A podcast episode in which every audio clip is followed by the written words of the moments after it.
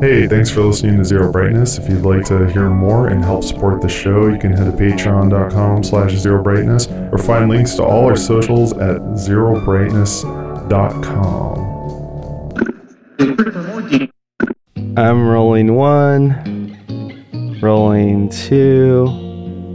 All right, Yeah, I'm rolling urban assault vehicle personally. sick. Okay, so last time on Zero Brightness, I was talking about all these throwback horror games and how I don't like them. and now, Justin, you're here to help me talk about throwback horror games. I didn't know you hated all of them, so I guess I'm here to be 10% more positive than you. Maybe. Uh, yeah. Yeah, I think so. I think that's kind of the vibe. But Because we have to disagree. It's not a good podcast if we just agree with each other. right Or something. for sure yeah and you should um you should call me like a, something really bad somewhere in there too Oh, you're letting me say a slur? yeah You're, you're giving me the like honorary like here's one white boy coupon to say a slur signed person of color. every white person's dream absolutely not i'll never gi- i'll never give the pass ever what if a baby was gonna die? Could I say it then? would it prevent the baby dying or are you just are you just calling me a camel jockey while a baby falls out a window Eric Clapton, is that you? it is it's me a famed lover of slurs eric clapton And children. God, I hate Eric Clapton. I don't even feel bad that his baby died. I hate him so much. What a piece of Damn. I mean, okay. No, Yeah, look, I don't give a shit about Eric Clapton. I just mean the baby. That baby didn't ask for that. Yeah, I know, but you know, fuck Eric Clapton. I mean, yeah. anyway, dude, I said so. We were before we started recording. I was talking about how we should order the game so I don't come out the gate as a full hater, and now I'm just like hating so hard, dude. I am a hater.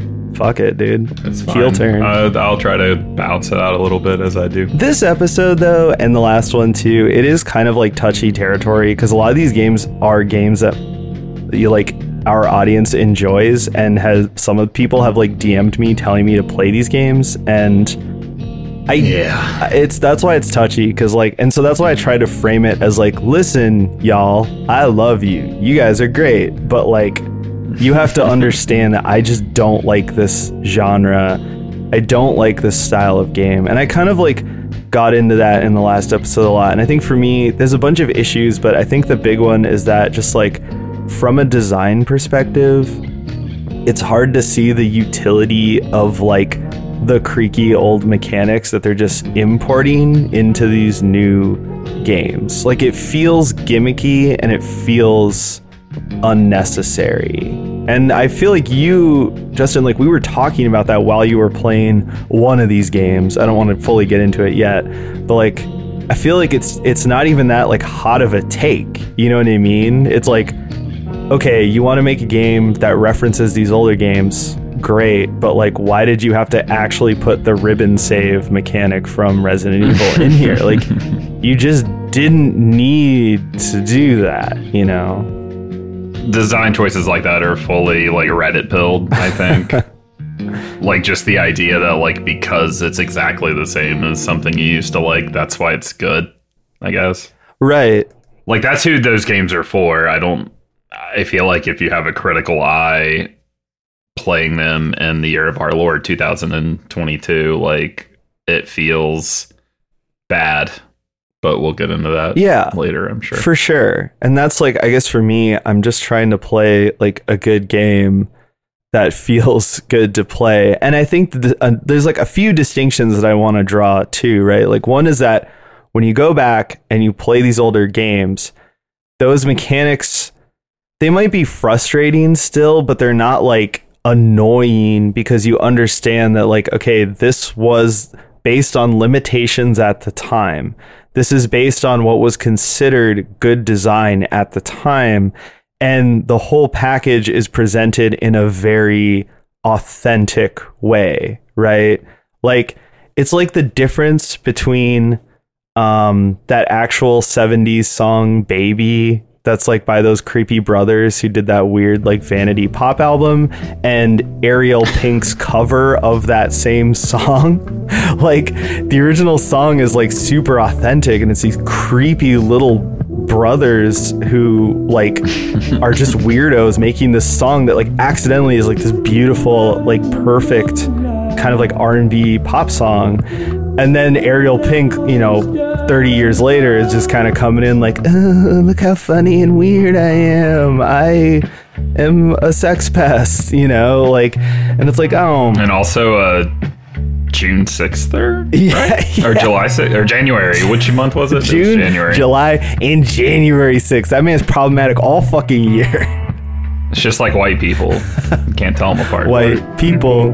Um, yeah, so that I think there's a. If you guys didn't get that music reference, I've probably edited in some clips for you to check out. But like, I feel like you know, one is an authentic expression. It used things from a certain time because people actually were alive in that time, and the other one is kind of like a hollow retread that's meant to appeal to people who like that aesthetic. And it's just one of those things where it's like, why?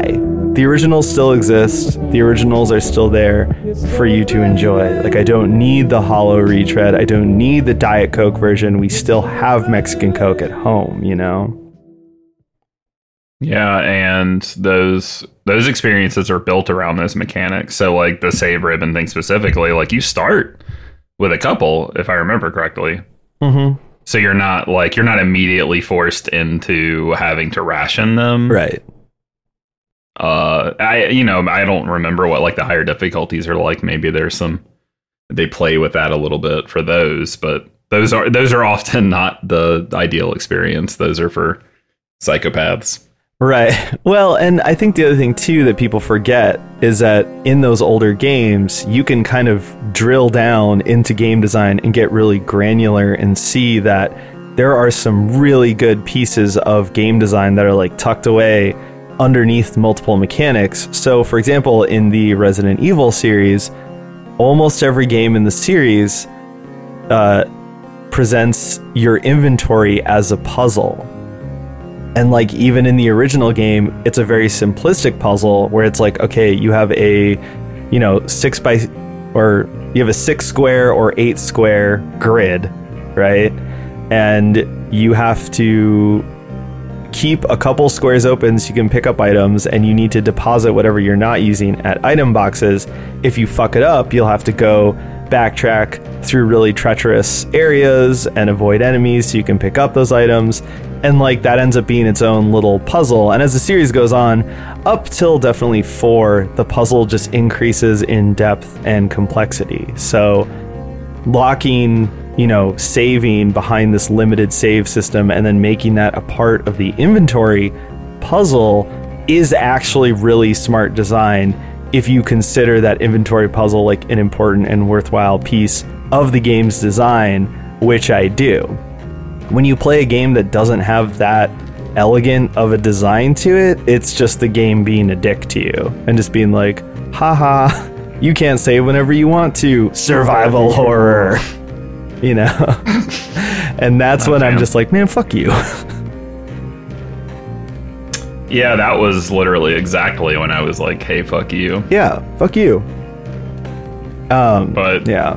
we'll get to that. We'll get to that. But so that that's I guess like the quick version of my take on this genre and why a lot of it rubs me the wrong way. But in that last episode, I talked about games that I like that use retro aesthetics and maybe present themselves as a throwback but aren't actually throwback horror. And that is like one of my favorite genres.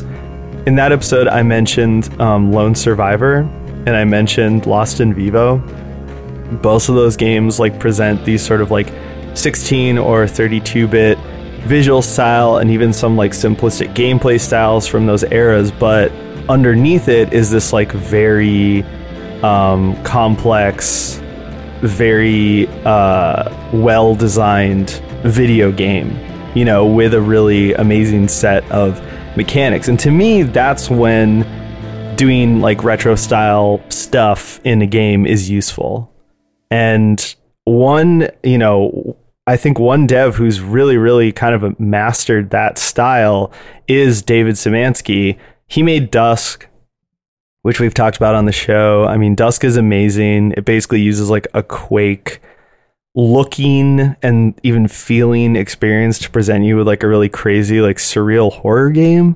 Like it alternates between being Quake and being a surreal horror game. And you know, before and after that game, he has been more known as a more traditional horror dev. And his latest game is called Iron Lung, which we both played.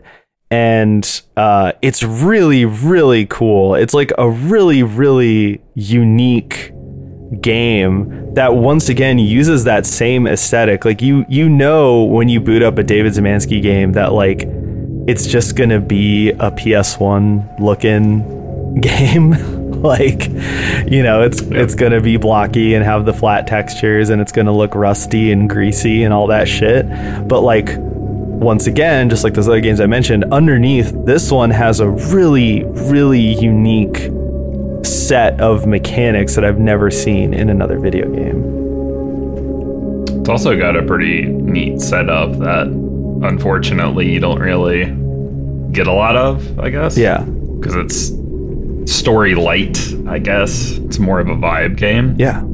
So I like reading the the intro text and I think there's kind of some of the stuff in the like mission quote unquote blurb. Yeah. Uh, it was very like Paradise Killer esque. Okay. In a way. Yeah. So I was immediately like, this is cool.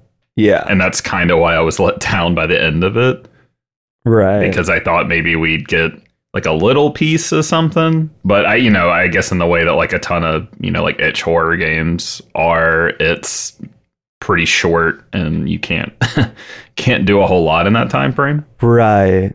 So you kind of just have to like set a mood and uh, like the opening text does pretty well set a mood. And I think the sound design and the music and stuff is pretty pretty cohesive with all that stuff. Yeah, for sure. So it's super vibey. It's it's it's a little hard to play at first. Like you have to at least for me, I don't know, maybe I'm just like spatially challenged, but it took me about 10 minutes I think to kind of get my like grasp on how like what you're even doing really. Yeah. Like I knew what to do, but I didn't know how to do it. So Yeah. navigating that took a little bit.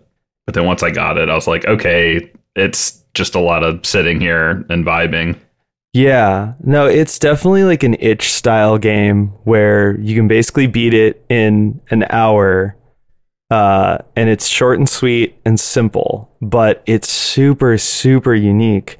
Uh, it actually, dude, it probably took me like a half hour to figure out how to play it. I'm not gonna lie. I was so if you're spatially challenged, I'm just like a straight up dumbass because like I did not know what to do. But so the premise of this game is that you are a prisoner in this kind of hellish world and you just get the flavor of this from the opening text right? It's no no cutscenes no nothing like that. But you're a prisoner in this hellish world where they f- are finding these like blood oceans in space which is a fucking awesome idea. Uh, and they send you out to explore but because you're exploring like the bottom of this alien ocean it's super high pressure and they don't like have vessels to actually correctly exist in that atmosphere. So what they do is they put you in a submarine and they they weld the thing shut. So the whole premise of the game is that you're piloting a submarine blind. All you have is a map. You have a really slow camera that can take a picture and then spit an image out in like 10 seconds. And then you have a radar and the way that you control the ship is all using um, angles and coordinates. So you just have a little like control panel where you can set the angle you know from 0 to 360 and then you have x coordinates and y coordinates and you're referencing that against a map. And basically what you're supposed to do is move around the map and go to points of interest. You are trying to avoid obstacles. Occasionally there are like creatures that appear that can attack your ship and the whole time your ship is like slowly deteriorating. It's like falling apart. Um, it's springing leaks. Sometimes fires happen. You have to put them out. And so the whole game just takes place inside this little ship. And at first you're like how can this even be a game? You know like it's such a simple and like claustrophobic thing. You're like, how could I even play this for an hour? But it's super engrossing. Like it's really, really fun ultimately to navigate. And it's super tense because like once you get used to not navigating by sight, you're just listening and you're like hearing, you know, animal noises and creaking and you can hear like the when the pressure is increasing. There's like at one point where you get close to what seems like a some kind of vacuum like suction thing and it's like Mhm. really tense. Start shaking everywhere. Yeah. It's so weird how like I started playing the game and I was like, man, I don't even get how this is a game. And then like 30 minutes later, I was like, uh, outside world no exist, only only hell submarine. You know? Yeah, once you once you kind of rewire your brain for the movement, uh, it's like using a pallet jack almost. like Oh yeah, like you're you're you're steering backwards with those. Yeah. But it's like once you figure it out, it's like why would I ever steer normally when I can do that? You know, Yeah. like so once you get kind of lost in the the controls and navigating where you're at, you don't even need to really see outside. Like the photos and stuff help because you can take a photo at any time to just like see where you're at, or like if a proximity sensor is going off, you Yeah. can kind of. If you're having trouble, you can get more of a visual representation of, of what you're doing Yeah. but like all that i think once you're set in it serves to help you envision being at the bottom of an ocean Right. pretty well i think it's kind of like that part in soma where you have to run across the ocean floor It's for a it's while a lot like that. it feels like that but if you couldn't see anything yeah. if you were just looking at like a hallway with you know steam pipes and a weird computer Yeah, it's a much more extreme version of that sequence in Soma, which I also definitely appreciated about it. Um, another thing that took me way too long to figure out is the point of the game is to go to these points of interest that are marked on the map, match the coordinates exactly, including the angle, and take a photo. And then once you open up the map, it'll be checked off, like you completed it. That took me way too long to figure out. you didn't you didn't press b for briefing I mean, I got that, but then I was like, what I I didn't notice the angle marking at first, so I was going to the point and then like hmm. not dude, I had a hard time. You know what the other thing, I'll admit to this, this is gonna make me sound really dumb probably, is that when I first looked at the map, because I'm like, you're in the ocean, I thought the black stuff was like a were like land masses or a landmass that you had to go around. And so I was navigating like based on the coordinates of outside the black part of the map, but then I realized the black part of the map is where you are inside of because you're on the ocean floor in Mhm. like canyons. yeah So initially I just kept crashing in the walls and I was like, what the fuck, dude? What am I doing wrong? And it's like, oh, I'm looking at the map literally backwards. Oh yeah. I mean, my brain immediately was like, dark spot means water. So I didn't I didn't think that. uh It uh, it takes a village, so don't worry it about it. takes it takes a 30 fucking minutes is what it takes but uh i mean the thing that i love about this game like i don't think that's a problem or that's not even a critique i'm just calling myself out for being a dumbass uh the thing i love about this game is that you get that sense of getting better at navigating as you play the game so even though it's, Yeah. it's a short experience um, a relatively short experience as it goes on, you suddenly find yourself getting really good. And the way the game is laid out, like early in the game, you don't have to navigate anything too tricky. And then late in the game, you have to go through like three or four really tight, narrow spaces. And like, n- like the fact that you can just navigate those pretty easily by the end of the game is like a really cool feeling. And the way that you do is cool too, because it's basically like there's a radar, and when you get close to an obstacle, it starts beeping and shows you what direction it's in. And as you get closer, it beeps faster. And so, like, you're trying to manage these blinking dots against like the angle and your acceleration. And yeah, you feel like I'm really piloting a submarine and like, oh, I'm like kind of good at this. And it fucking rocks. I, uh, yeah, I loved it. I thought it was great. Uh, I think more than that, it feels like you're piloting a coffin at the bottom of an ocean. Yeah, for sure. Like I think it does a good job at communicating that you're you are in a seafaring vessel, but it's it's more of it's it's a little more like morose than that. Yeah. Like you are in a scary, weird place doing a thing you probably don't want to do.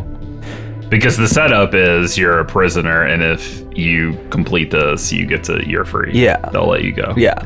which is you know you already know what this is. Yeah. Anytime the setup is a prisoner can complete something and be like free, you you know what's gonna Yeah, happen. we've all seen the classic film Gamer, starring Gerard Butler, the greatest movie ever made. Oh yeah, with um Dexter, but with a southern accent. Dexter doing a great job acting, but very questionable Southern accent. Let's say that. uh, listen, I love him. yeah, I'm not sure where he pulled that one out of, but Uh, I can I can hazard a couple guesses, but yeah, it ain't. that was your podcaster ass joke for the day. Hey, thank you so much, guys. Like and subscribe, buy my supplements and my t-shirts. Um, Oh. Actually, t-shirts are sold out. I need to make new t-shirts. I am making new t-shirts. What am I talking about? Okay. Uh, You heard it here first. You heard it here first. New t-shirts soon. They fucking whip ass. So get ready.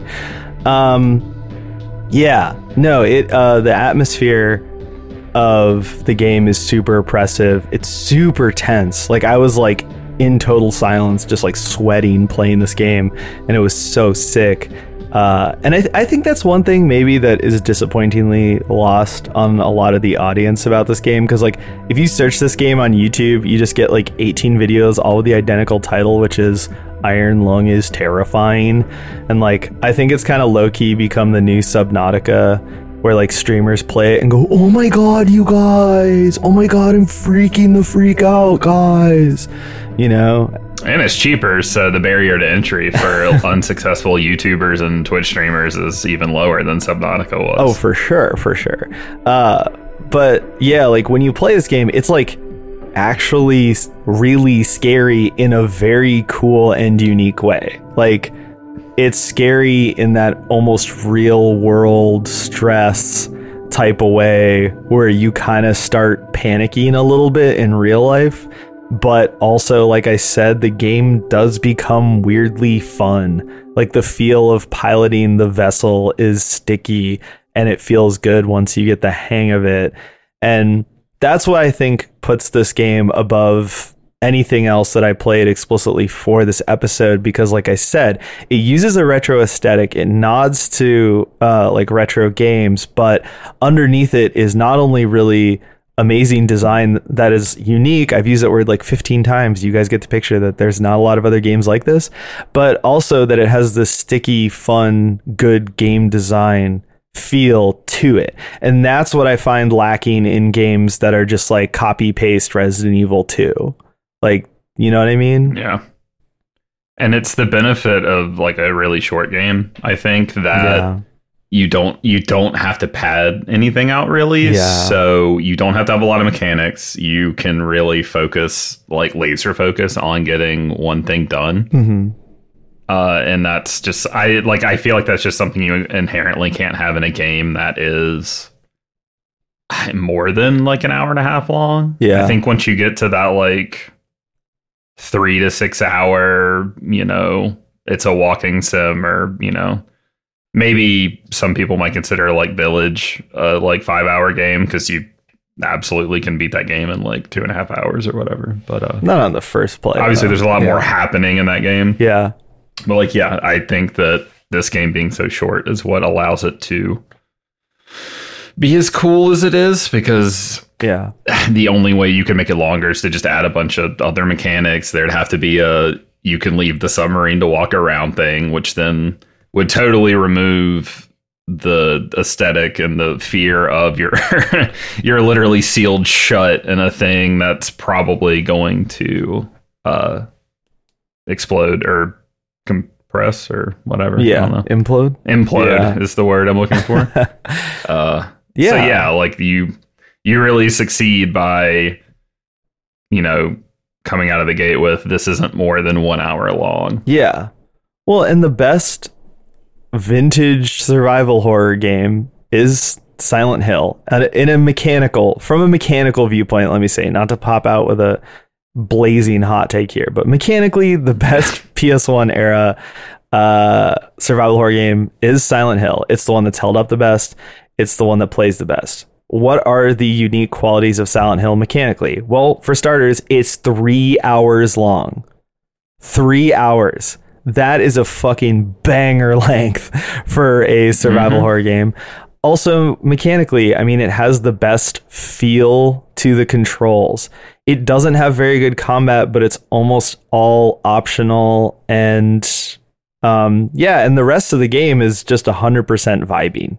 So, like, there's tons of negative space, there's tons of just vibing. The game doesn't really do the Resident Evil thing of like forcing you into tight corridors with lots of enemies and then just like punishing you with the whip of like game design. you know, like Yeah. those are the unique things about Silent Hill. So like I think the best overall, the best like throwback horror games I've played in the last few years that are actually like deep into that throwback genre are like those demos that people do for the um like the haunted PS1 demo Yeah. disc shit. Cause those a lot of those are like 30 minutes tops, you know? And like it's a short experience. It has like a very sharp point to it. Like they're just trying to get you to that stinger ending and it's it's great. Like there's just there's so much focus. The there isn't enough time for things to get old or to start wearing on you. And those creators, you know, I think they're largely from you know an indie pool of creators who are very into vibing and they understand that like the vibe is 90% of the game. So I think those are all things that the games that I can't get into lack. They all ignore those lessons and I think they're way more focused on just recreating, you know, a lot of the most just basic like survival horror games from the PS1 and PS2 era. Oh yeah, well it's just horror tropes all the way down in general. Mhm. Everything about the worst games in this whole little pile is is simply that they have no original idea. right. And I mean when I say original idea, I mean at least from that person's creative ability. Right. I know that, you know, most ideas aren't are inherently just not fully original, but right.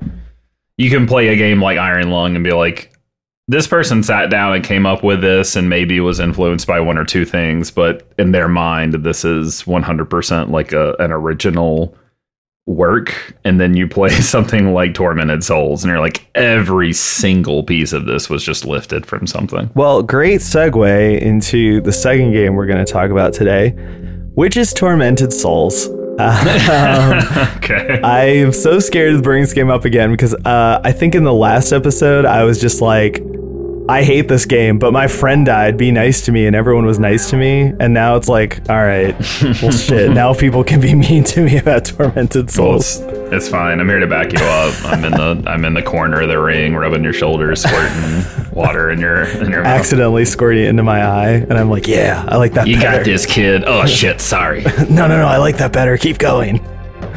um, yeah, so Tormented Souls, y'all, I don't get it.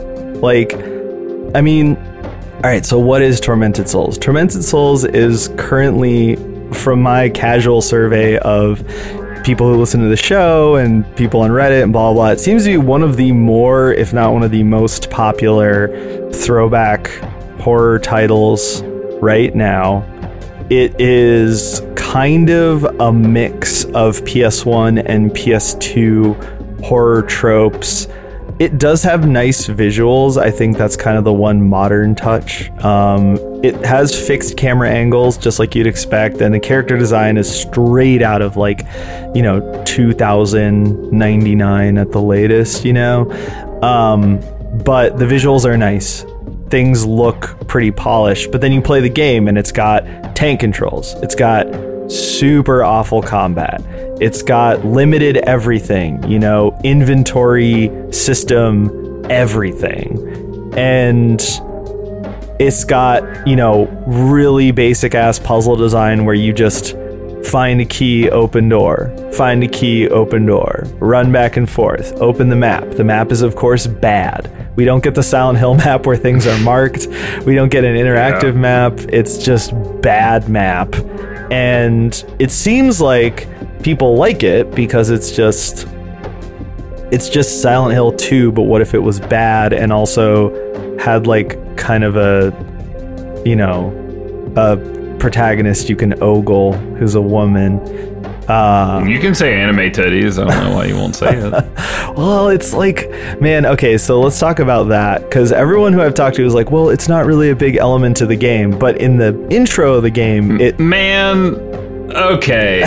Who said that? Multiple multiple people multiple people said that because they said that once you get past the intro it's it's not a big part of the game which i believe i only played the demo and that was about as much as i could stomach of this game um, i played the demo intending to get the full game you know because i'm like oh, i'm sure i'm gonna like this everyone tells me it's good and then i boot up the game and it's got this title screen with this lollipop chainsaw vibe lady with like a mm-hmm. nail gun doing the like looking over the shoulder at me. And I'm like this is mm-hmm. weirdly porny. And then I start the game and the intro cutscene of course it's bad. It's got bad voice acting bad writing. It looks exactly like the intro of Clock Tower 3 and then like our character gets kind of mysteriously spirited away to this like hellish uh, it was like asylum kind of place. She wakes up. N- Hospital. yeah, she wakes up naked in a bathtub with a tube down her throat, and she pulls it out, and there is like the most like explicit gagging animation that I've ever seen. And like, listen, guys, I download shit from some shady ass fucking websites where there's like those Russian porn game ads where it's like real gnar, and this was like more fucked up than that. And I was like, what in God's name is that? And so I think just for that alone, I'm kind of gonna ding this game like pretty heavily mm-hmm. because it's just like what the fuck? And especially, let me say this, especially if it's not a big part of the game and they didn't intend for the game to have this whole, you know, sexual aspect to it, then like what was that? Was that just so I, I get like a Yeah. little I get a little serotonin, I get a little tingle? Yeah. You know, like fuck that, dude. I mean, my my hot take on that is that they front loaded it like that to get people to play it, but then they also drop it so people will say things like it's not a focal point. and I'm going to quote myself on here from earlier. My description of this of the game based on the trailer before I like downloaded the demo is that quote it's literally Unity asset Resident Evil with Steam filmmaker porn models. It's hysterical. End quote. yeah. For sure. because like the the environments look they look pretty on par with like the pre-rendered stuff from the Resident Evil remake. yeah. Yep. Like the environments look really good. Uh-huh. I didn't care about anywhere I was. I definitely don't care about these characters and this really thin like reason to get this person here. Right. Cuz you get you get a letter in the mail and she's just like I have to know. And I'm like you have to know what? What do you have to know? What happened? Yeah. Cuz she just shows up at this like haunted haunted hospital on haunted hill or whatever and she just gets conked on the head and wakes up naked with a feeding tube in her throat Yeah. and her eye missing so i'm like this just has a weird like it's only horror if a woman is naked and previously tortured and you have to one you have to sit there and think about what could have happened to her Yeah. I'm just like yeah Yeah. yeah, real rosemary's baby hours out here It's real like deviant art Evangelion fan art vibe. Yeah, you know? it's pretty. It's pretty whack. It's- it's yeah. it's. I think a thought I had playing it was, it's kind of like if someone watched the 1996 Ghost in the Shell film Mhm. and just only took away that like hot lady with bazongas or something. Like they watched that whole movie and they were just like, "Oh, I just really like the scene where she puts on the the camo suit that's skin tight, so it looks like she's naked." I mean, I And I'm just like, "That's what you took away from that." I think that is what a lot of people took away from that because like there are way too many like t-shirts and like resin statues of her naked Yeah. on her knees for me to not believe that that's mostly what people took from Well, and also the source material it's based upon that dude is very horny. yeah like he he has books where all he draws is like erotic stuff. Like he's he's a bit horny. So well sure that's not totally surprising. But the that movie and its sequel obviously try to take a bit more of a um I don't know, like a less fun, you know, catty woman vibe and turn it into a bit more of a like detective drama esque thing. Yeah, for sure. But I don't want to get on my anime like soapbox or anything. Yeah, I don't really want to talk about anime right now. um, Okay. sorry. So Evangelion So here from the yeah, top. exactly. Uh, yeah, I don't know. I just feel like Tormented Souls is full of choices that I don't think make the game better, and I think they make the game worse. And once again, if I put on my art critique hat and I try and say, why was this choice made? I don't see any reason besides, hey, remember when? Like you're asking the audience, hey, remember when Mhm. this was a thing? Hey, remember when this was a thing? And it's super frustrating to me because it's like, once again, I think the big reason why I wanted to include Iron Lung in this episode, and we almost didn't, so I'm glad that we we both had a chance to play it, is that like Hmm. I think Iron Lung has so many things going for it that come from modern game design. So like we know now that like a cold open is much better than like a horrible cutscene to open a game. We know that like using sound design and subtle clues like that to establish a world is better than like making the character or making the player, excuse me, sit through like a bunch of awful fucking dialogue. And it's like I'm not nostalgic for that stuff generally. Like, do I feel nostalgia for every piece of dialogue from the original Resident Evil? Yes, because it is masterfully bad. But, like, am I super thirsty for more? Absolutely not. And I think even looking at like a contemporary dev puppet combo, who I'm not a huge fan of, I think that, you know, his more recent games are much better than Tormented Souls. And also he kind of gets that because like there is corny dialogue in his games, but it's very clipped, it's very short. It doesn't take up much time and it's stylized to be more like a shitty old horror movie.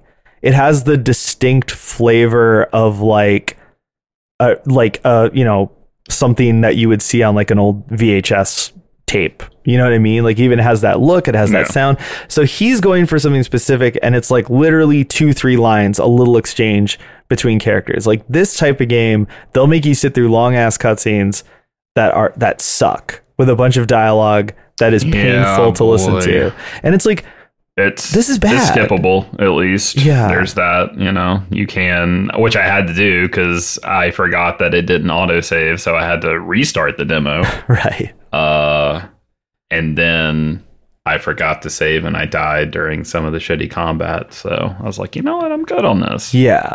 Well, and that's the thing too. Like the thing that I don't get fully, that I fully have no understanding of, is like if you're a fan of this type of game and you played all those original games, why do you want that feeling of getting to the first enemy, dying because the mechanics are bad, and then having to start over? Like, that's a really bad feeling. Or like, playing the original Resident Evil and having to restart the game because you used all your bullets. Like that was cool at the time, but it's a bad feeling. And like we're all adults now and I don't want to do that.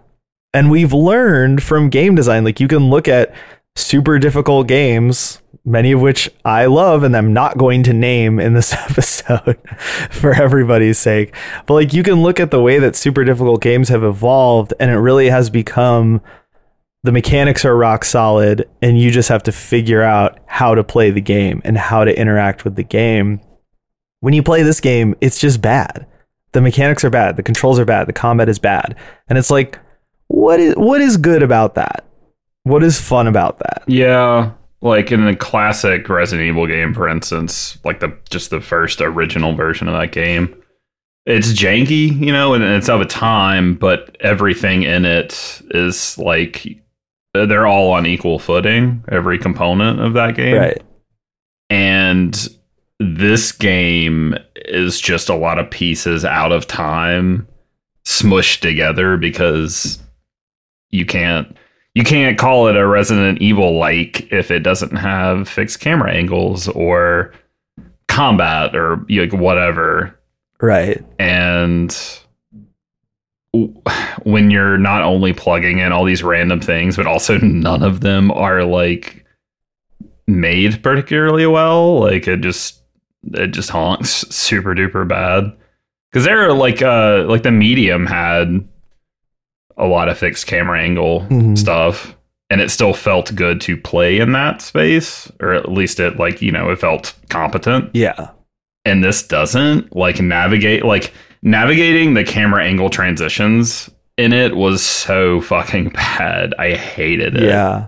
Yeah. and it's got this hokey mechanic and that's the other thing is clearly in the demo you're only exposed to probably like one of four or five like significant mechanics in the game. And i was just like i can't imagine layering anything else on top of this. Right.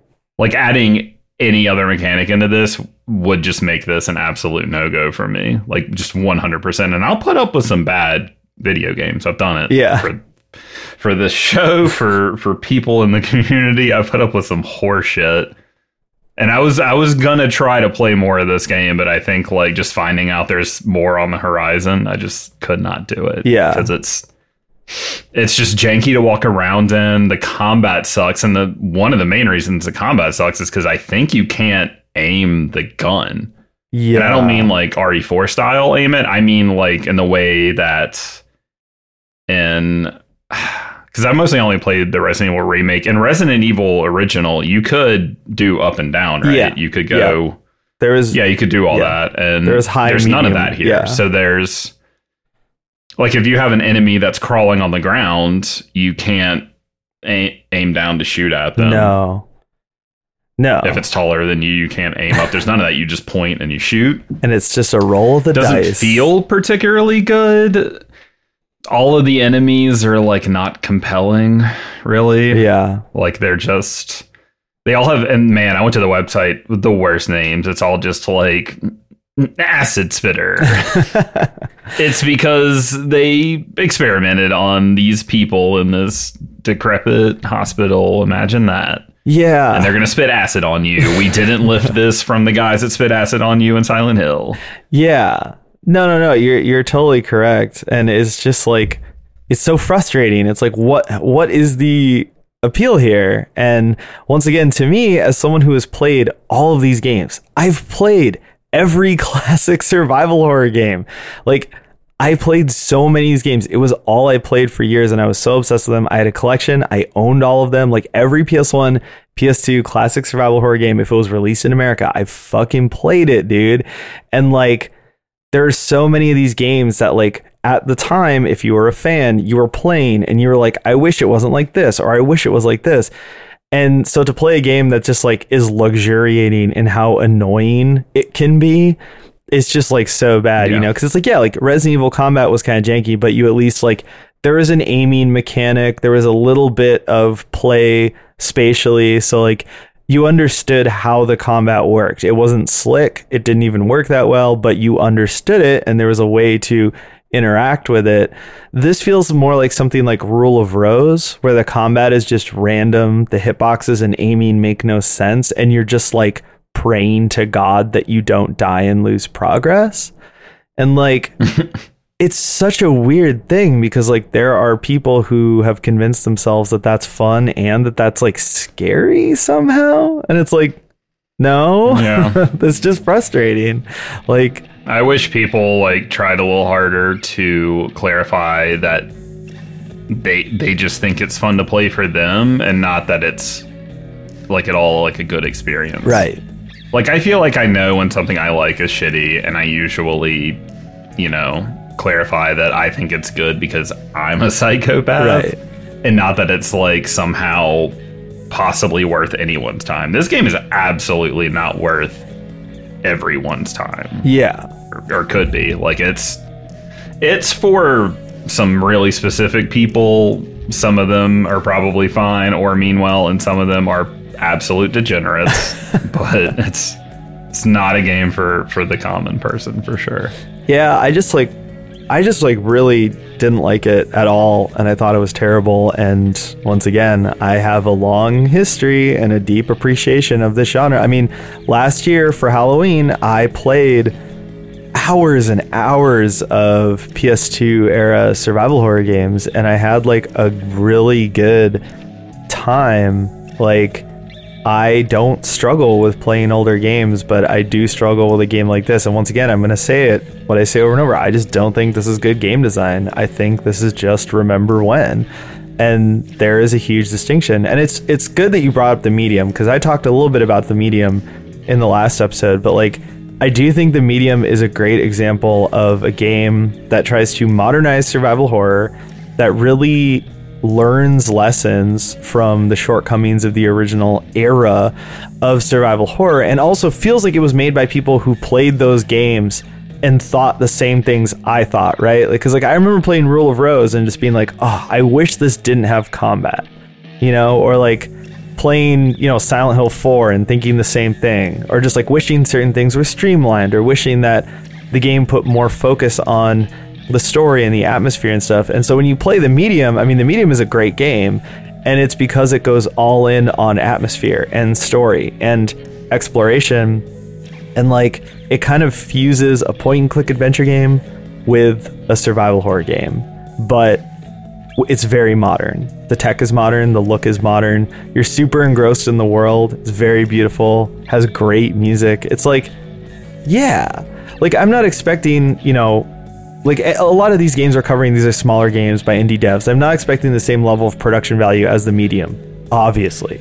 But from a design standpoint, you could still do something that is as good as that. You know what I mean? Like Yeah, I think when you're a small team, sometimes you're kind of forced into a corner of you can either make a competent game from a technical side or you can make a game that's probably a little rough in that regard, Right. but it makes up with for it with like a cohesive aesthetic or like a compelling story or something. right.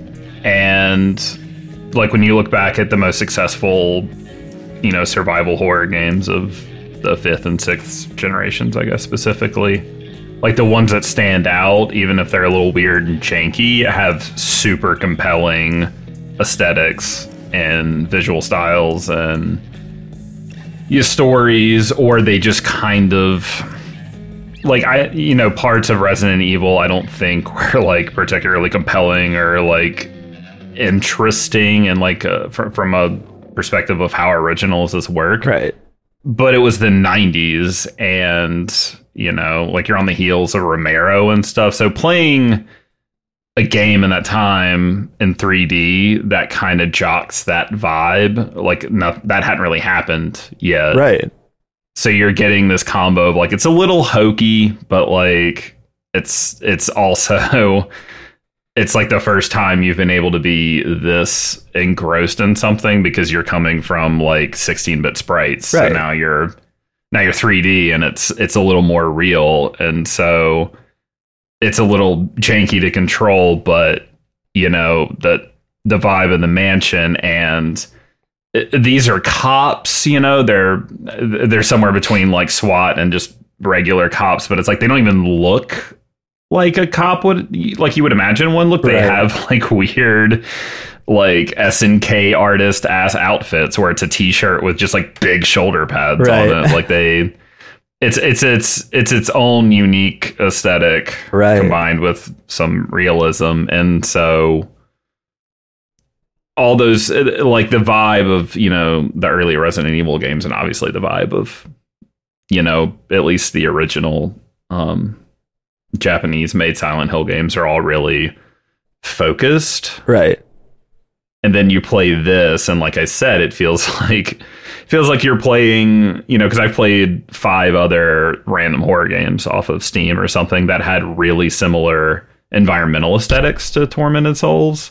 So it, it feels like you're just playing the i i paid $500 for all the stuff in the unity store that's scary. Yeah. and then I ran out of money, so I got this like Steam filmmaker porn lady and just put clothes on her Have game. and then gave her no re- no reason to be there. uh-huh. Just like you just have to run. It's like an anime. Like it starts eight ex- like exposition pieces ahead of where it should, Right. and then you get filled in with it like as you go. I guess it just Yeah, for sure. not not compelling. Yeah.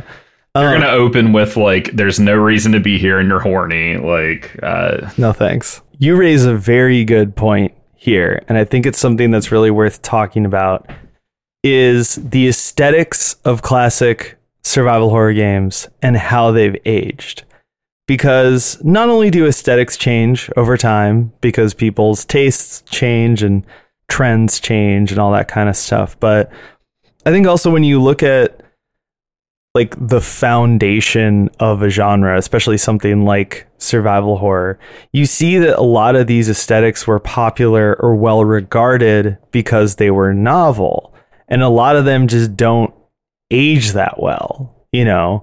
So, like, Resident Evil has always been a mix of gothic horror and action movies. And I think they've managed that well over the years. But if you go back to the older games, the action movie stuff, it's just not as cool now because, like, we have actual action games that have really good aesthetics and are just like really artful well made games. And we have action movies in the real world that have really pushed the artistic like boundaries of action movies.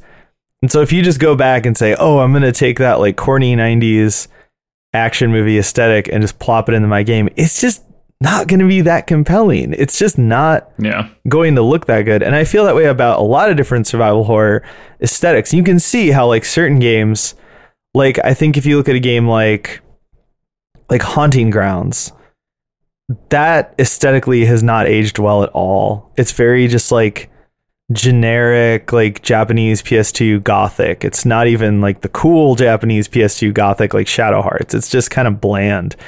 But then you look at something like Rule of Rose and it's really unique and interesting and it's still not a common aesthetic in horror games. But it feels like in a throwback game like this, they're going to be pulling from something more recognizable than Rule of Rose. They're going to reach for the more bland aesthetic that was exciting in 2001 or 2002 because we just hadn't seen that in a video game before and now is just like really Yeah. like if you're going to do that that's fine but do it better than they did you know what i mean Yeah, I, I don't need another abandoned, haunted torture hospital. Like, Yeah. don't- I can't imagine doing that again. Just like again, this again. yeah um Not not particularly exciting shit at all. And yeah, for sure. And I think that is a huge problem in the next game on our list, which is Daymare 1998, uh, which, despite its title, is actually kind of a weird mashup of a bunch of different generations of like horror games, Resident Evil games, really, to be explicit. Yeah, I thought, and I'm not sure what the timeline is. I th- I feel like maybe it was in some kind of early access point, maybe a little before Resident Evil 2 remake came out, Yeah.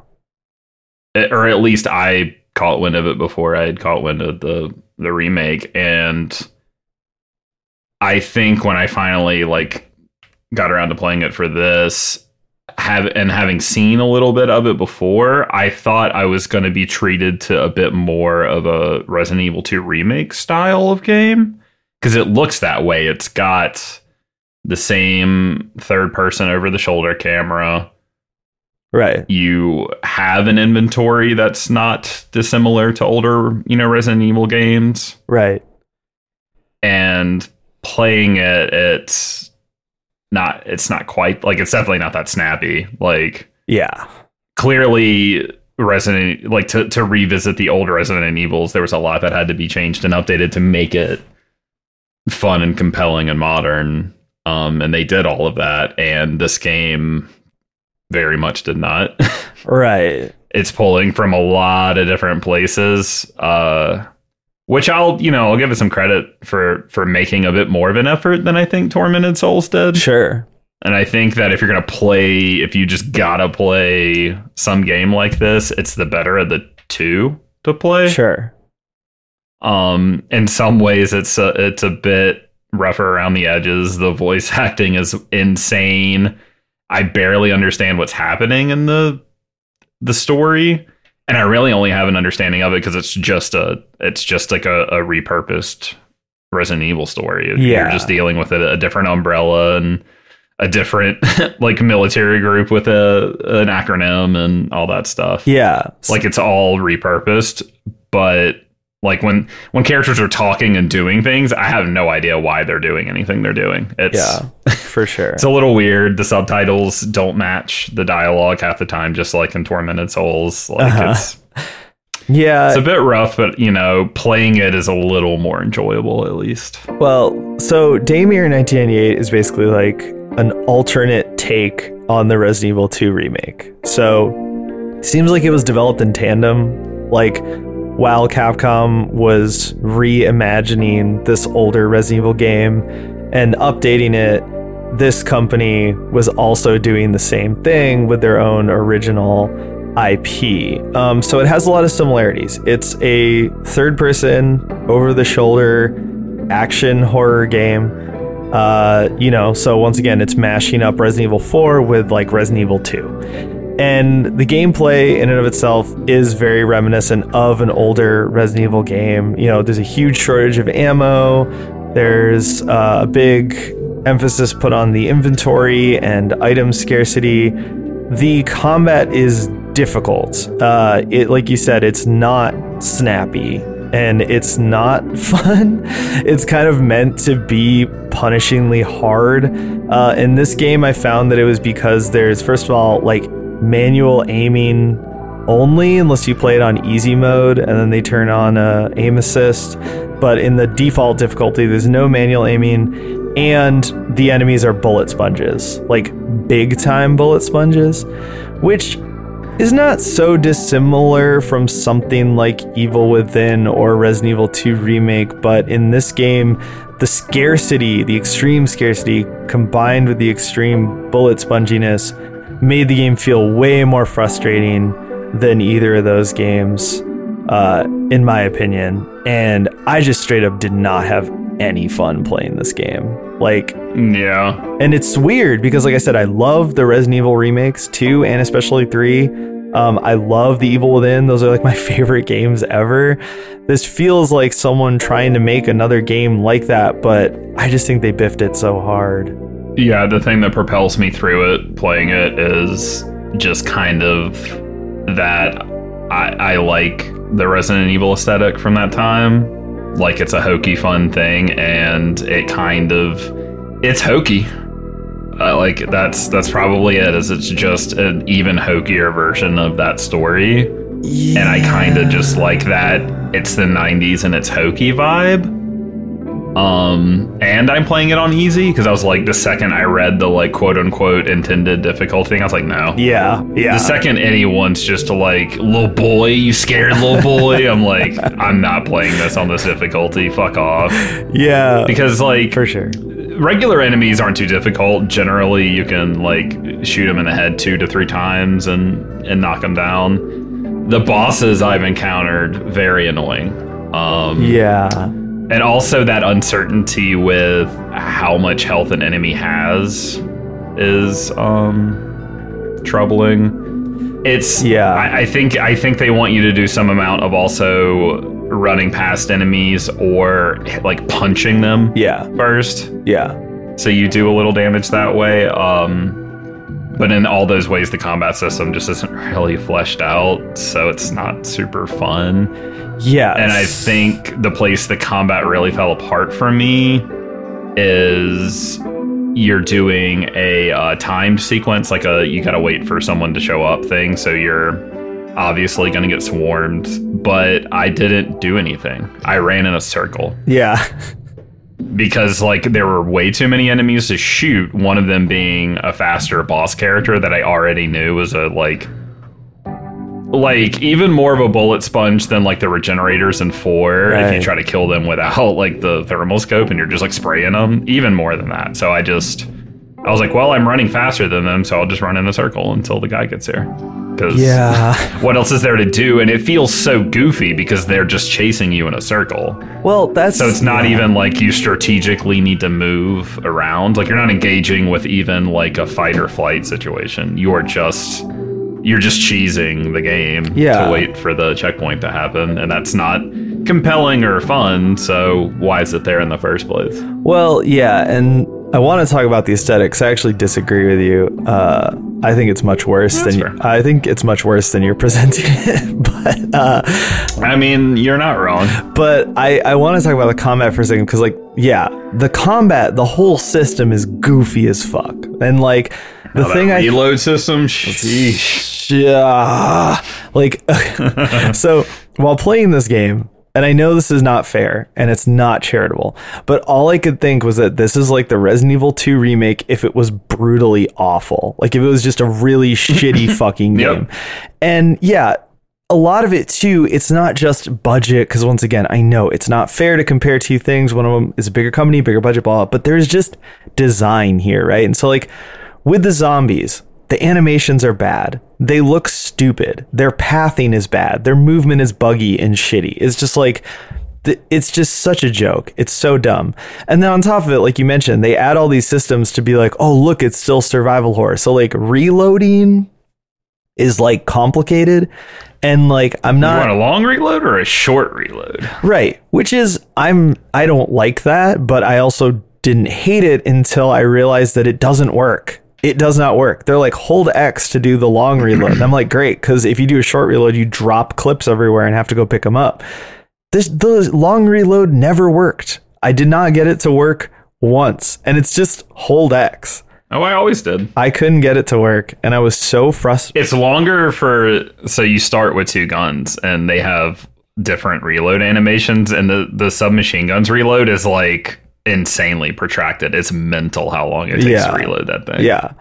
But it's just like it w- it was so that part of it was really frustrating, but it also made you realize that it's like oh yeah, this is why in Resident Evil 2 remake they streamlined all this stuff in terms of like the guns.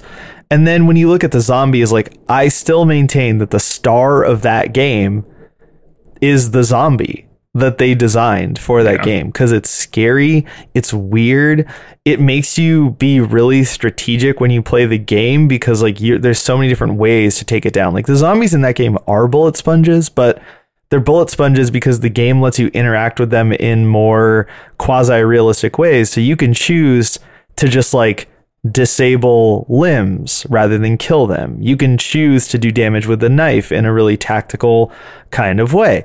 So like the game reimagines what a zombie is. This game is like what if a zombie could waddle faster? It's like, well, not super here for that. Give the zombies Wii controls. Yeah, they're, dude, they're waggling all over your stupid ass for sure. um, but yeah, the the thing too about the story and the world and the aesthetic and stuff is that like I think it's awful. I think that they're clearly going for, like you said, a Resident Evil hokey '90s action movie thing, but unfortunately, there's nothing fun or light or or like stupid in a good way about it. It's just stupid in a bad way. And they established this right away with an opening cutscene that, by my um, count, is approximately 460 hours long. Uh, Dude, there's like and you didn't even play as much as I did. The cutscene game is dude, ridiculous. and they're so bad. I did go online and watch a few more of them because I was like, is it? Mm, they're bad. It, it's fucking brutal. They're a million years long. Sorry, revised the count. I'm looking at my notes here, my notepad here. It looks like it was actually a million hours long. Sorry. Um, they're super protracted and long. They're full of the worst dialogue you've ever heard, and it's a bunch of like you know kind of cool butch army man guy types. But like the thing is that there's nothing fun or light about it because they reference like war crimes. You even like do a war Yeah, crime, dude. yeah. there's a fucking like weird. war crime in the tutorial, and like it's like okay, if you're going to modernize this in a good way, the good way would be like let's let's make it more like Die Hard, right? Like let's go have this like goofy 90s action vibe. In this game it's like let's make it just as fucking dumb as like any Resident Evil game, but then let's also make it grim and horrible. And that's where I'm like, nope, I'm out. This is a fucking bummer.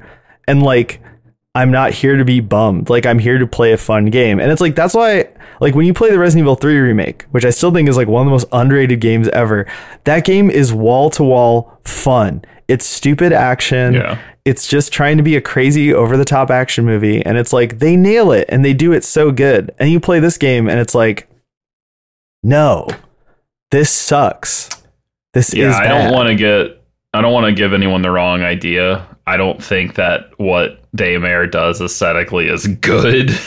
um, right. it is. It is just evocative of a time, and that like in a way can be enough for me to just be like, yeah, I'll, I'll keep trudging But along. I- I'll see what happens. I don't think they nail it. I think that it's it Oh, they don't nail it at Yeah. all. Yeah. and that's the thing is like even like the worst uh moments of the Resident Evil series contain this like golden nugget of genius level comedy. May I please direct you to Resident Evil 6 and the Carl Alfonso scene.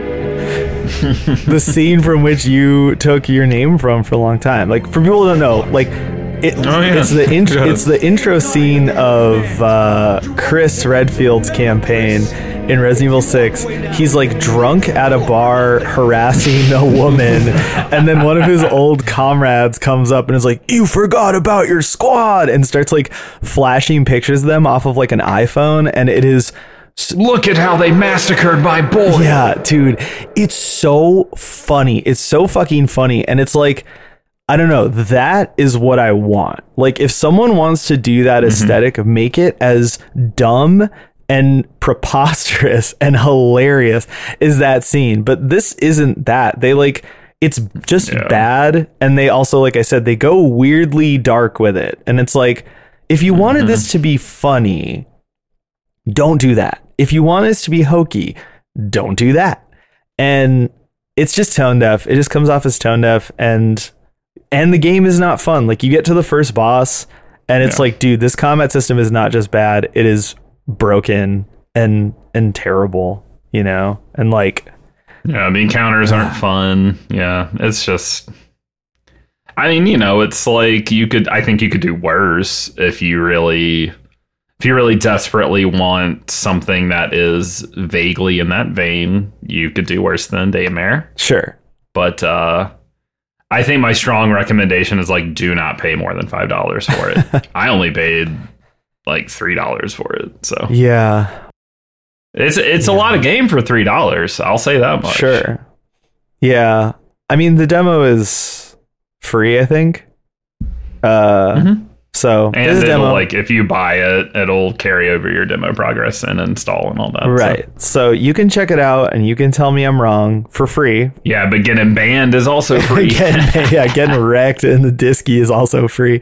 Uh, but yeah, I don't know. It's just like, once again, I'm always going to go back to that design thing. I'm going to say this is not good design. And I'm also going to say a big sticking point for me with this type of game, because once again, now you're really in my wheelhouse of what I like now, right? Because, like I said, my favorite games of the modern times are like Evil Within.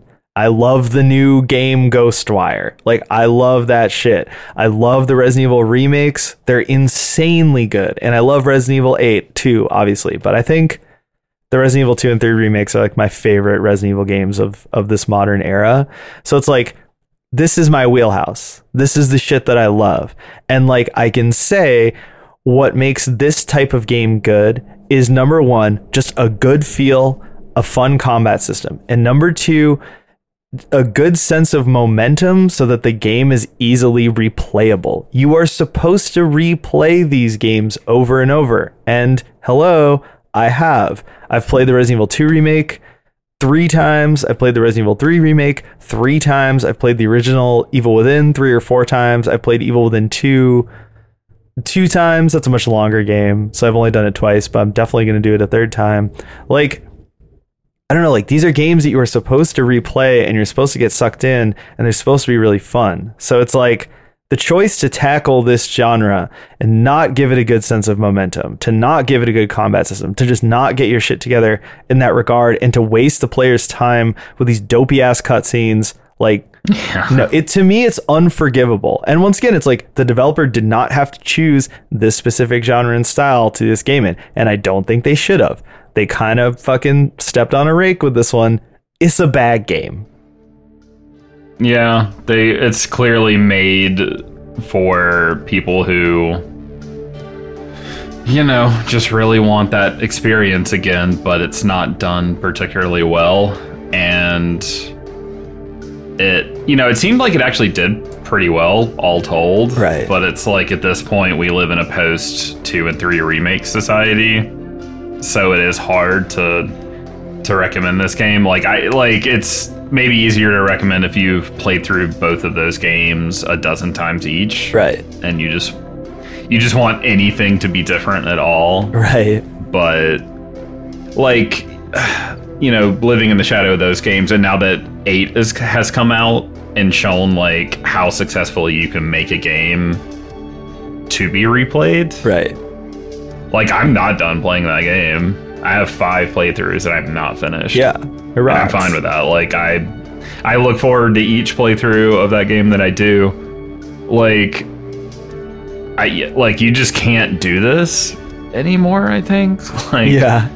I mean, I guess it's easier because I think both of these games were made of by European devs, and in a lot of other places in the world, uh, creators and studios like this get they get money to do this stuff. Right. It's not America. You don't have to you don't have to prove to investors that you're worth ten million or whatever. Yeah. They'll just they'll be like, oh, you're an artist. Here's some money. Make your thing. So, like, I I get why they make them they can but it i kind of hope that going forward we're, we're avoiding this kind of stuff Yeah. like i'm all for a, a 1a or a double a developed game that usually i find those games to be better but this ain't it you yeah. know? and so hopefully everyone who is into the idea of making modern throwback horror games at least considers what Capcom considered.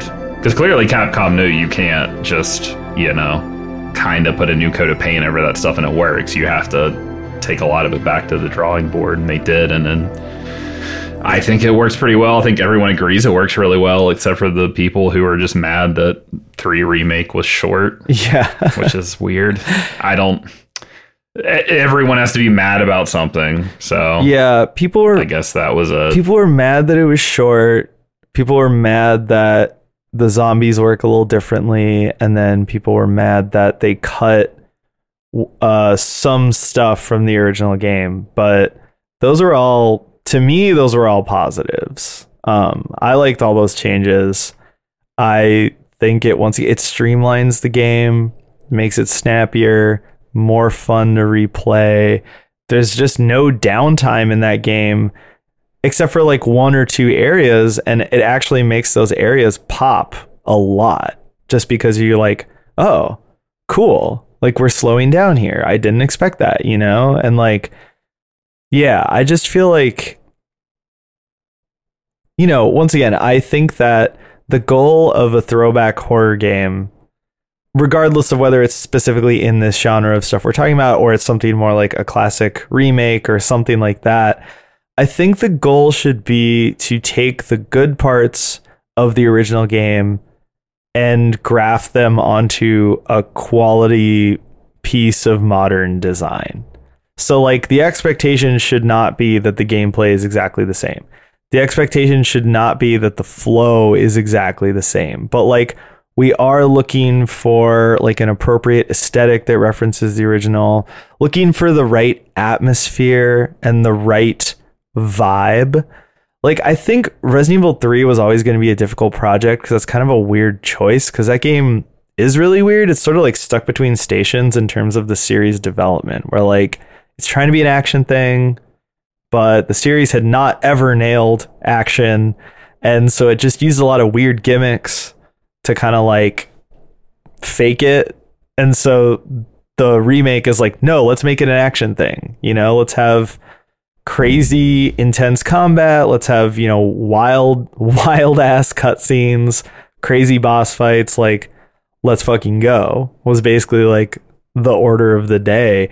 And I think they nailed it, but yeah, you know, everyone's I guess looking for something different from these type of games. And I'm just not I'm just not looking for a retread. I'm never ever ever looking for a retread, you know? I mean, retreads have their place, but they still need to be good. they still need to be like enjoyable experiences. Right. And I can't imagine playing Daymare on the quote unquote intended experience. Yeah. like if I'm supposed to micromanage ammo, you need to make the shooting feel good. right. Right. Well, this kind of gets into that question of like, when do you need to remake, remaster, or reimagine something? Which we're this kind of came up in the Discord the other day because we're in like remake season, right? Because there's like Alan Wake remaster, I guess is already out or is coming out soon. Uh, Dead Sp- Yeah, I think it. I thought it was out already, Maybe but maybe is. not. I don't know. Dead Space remake is coming out. Clearly, Yeah. uh, they've said it's a remake. This is what we were kind of talking about the semantics of like what is, you know, a remaster obviously is just like they they kind of buff up the fidelity and make things look nice. A remake is like they remade the game, and you know, obviously there's going to be more remakes from Capcom. More remakes get announced every day, and you start to kind of wonder like, okay, what is the purpose of this? What is the utility of this? And I feel the same way when you're hearing about like spiritual successors, right? Because sometimes they're great and sometimes they're just like really, really bad. And it, it to me it just kind of it feels pointless at times, you know? So it's like look at something really good like Dusk by David Szymanski. Like that was taking a style of game that really does not get a lot of high quality releases anymore, which was that like Quake style horror FPS, and then reimagining it as something that's really high quality and really fun with a cool aesthetic, but then also adding in all these new horror and walking sim ideas. So like long portions of that game are just combat free like horror gameplay. And so that was awesome. And that was like, yeah, this is a really cool new take on that type of game, you know, or same with Lost in Vivo, where it's like, let's make a kind of PS1 game that could never have existed on the PS1. Heavily referential of Silent Hill, heavily referential of all sorts of Konami stuff. And like, it still feels so unique because it's not focused on combat and it's not, it's slow paced and it's very atmospheric. So it's like, that's a good way to approach that kind of retro style game. But a lot of times it is just like a retread. And with some of these remakes, even people are like, people are really wondering why they're remaking Dead Space. And I'll say, even as someone who does not like Dead Space, I kind of don't get it either. Cause like the mechanics and the graphics are like fine. Like I just didn't like the game, but I didn't feel that like a remake would make it better. You know what I mean? Yeah, I don't foresee that remake really changing much about that game. I read a little bit about it, and I think maybe they're going to be kind of adding some stuff and retuning some things. Yeah. So maybe like I I- like I know people had complaints about the sound design in that game, Yeah, it's bad. which seems to be a pretty pretty divisive topic. Um, I know. whether you're I'm- talking to people who played it or like even the developers. I feel like right. um, but yeah, like it's I don't think so much about it's going to change that it's going to feel like it's it's going to have justified its own existence by the end of it. I think you can probably just play the original and just fine.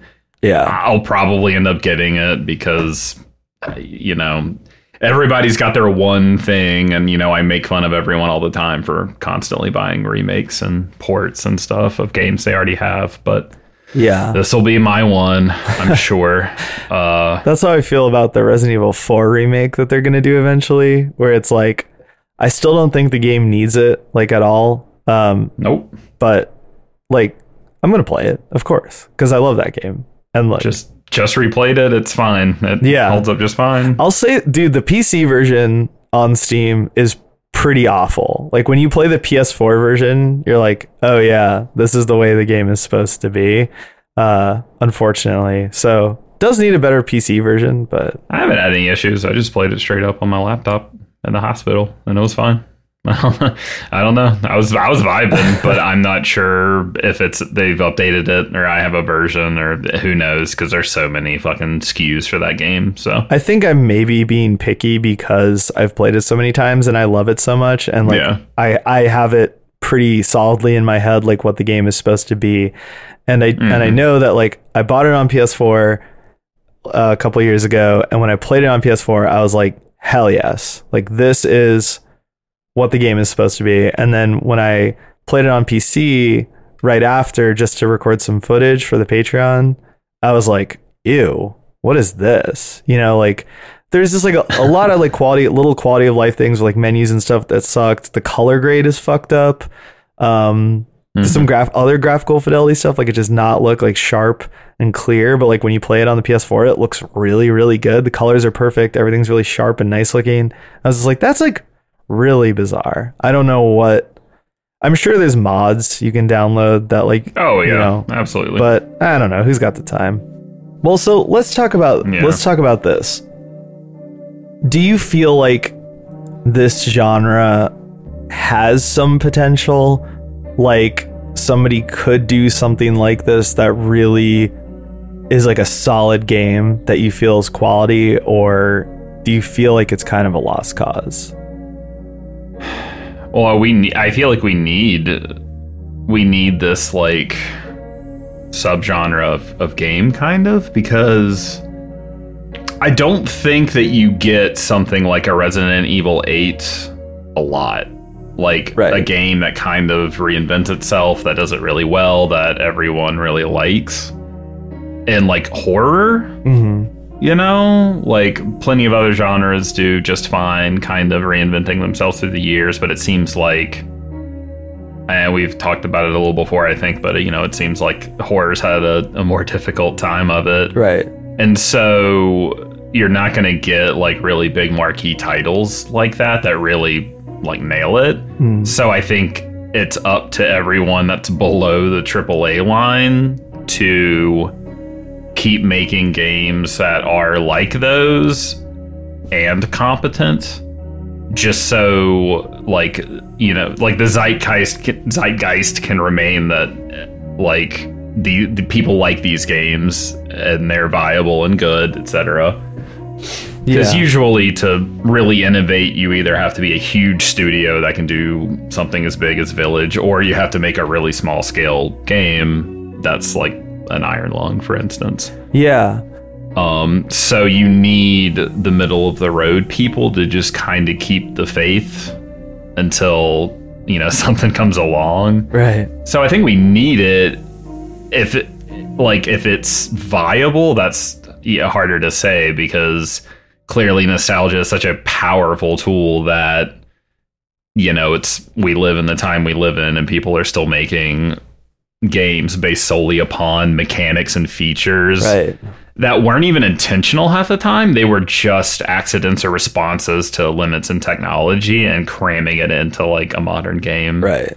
And then you've just got you know some bloody disgusting.com ass mf that's like no i love it. And i'm like why? It's bad. Like you can love it if you want but you should you at least need to say it's bad. Yeah.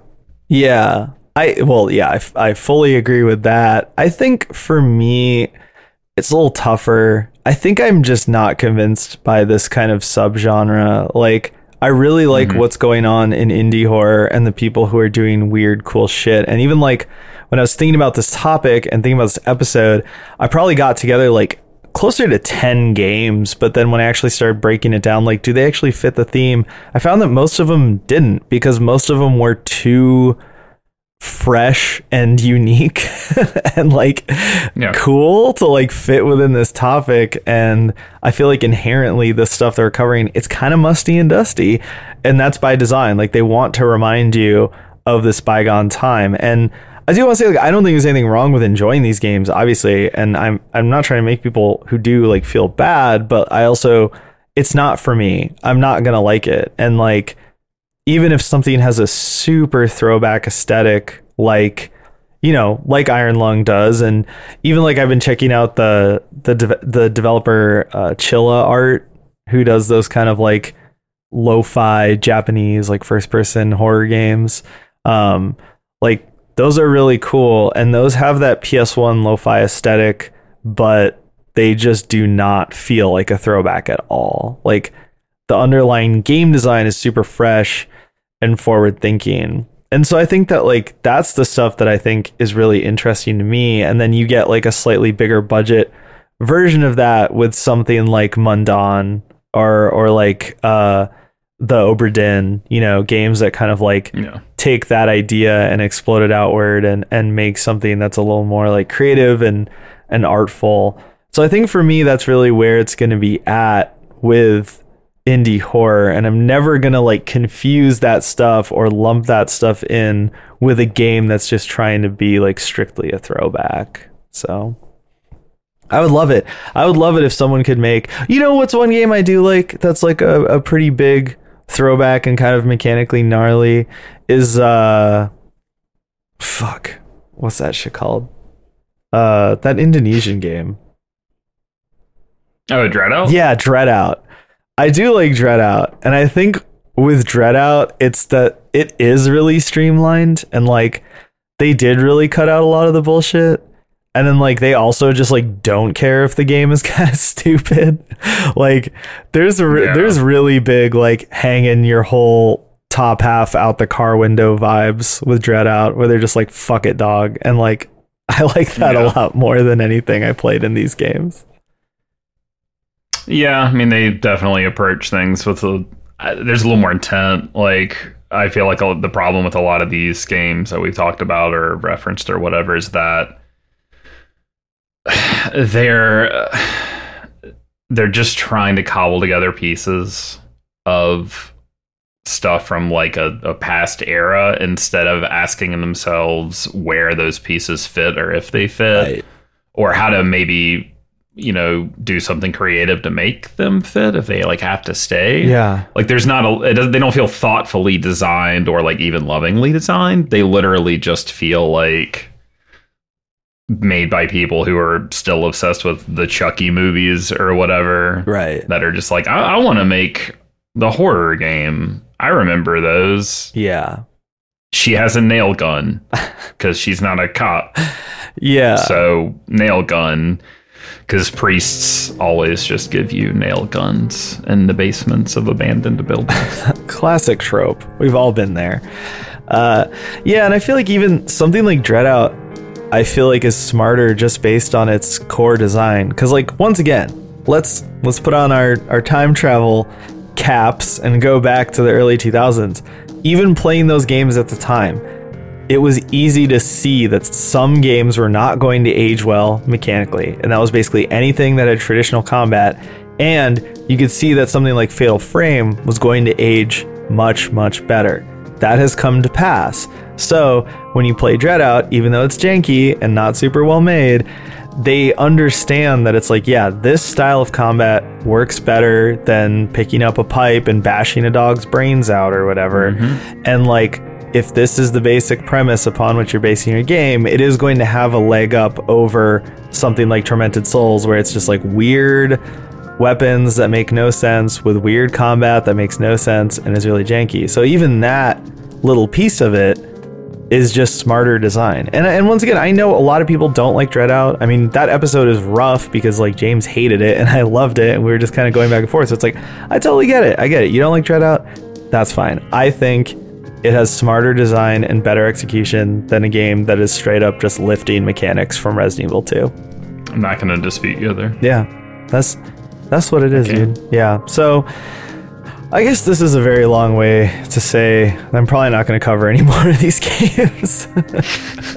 uh, I mean, I guess if a big one comes out, that's a big splash in the horror world. I might, but these games generally aren't even that. You know, like they're just kind of like cult successes.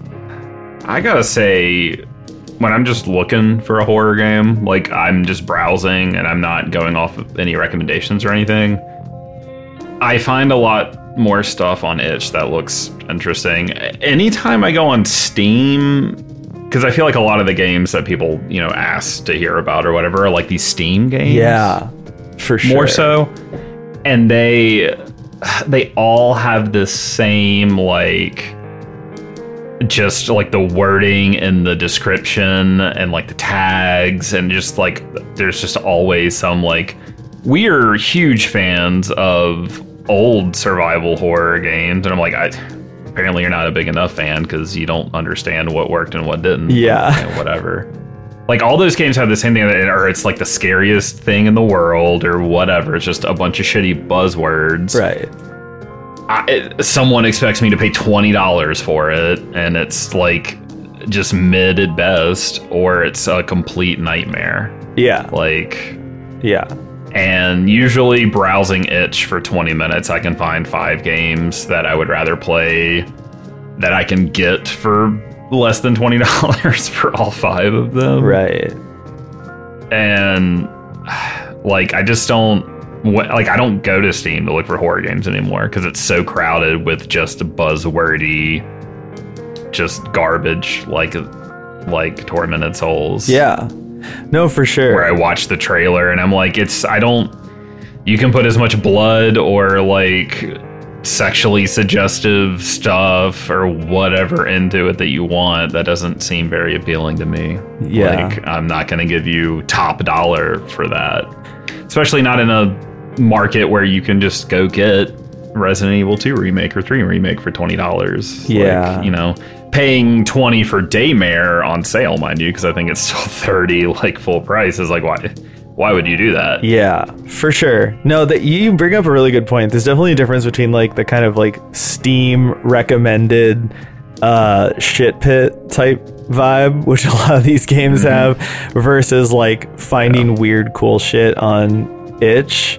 Like, yeah, I I 100% agree with you. That's such a good way to put it. I'm kind of blown away by how perfectly that captures it.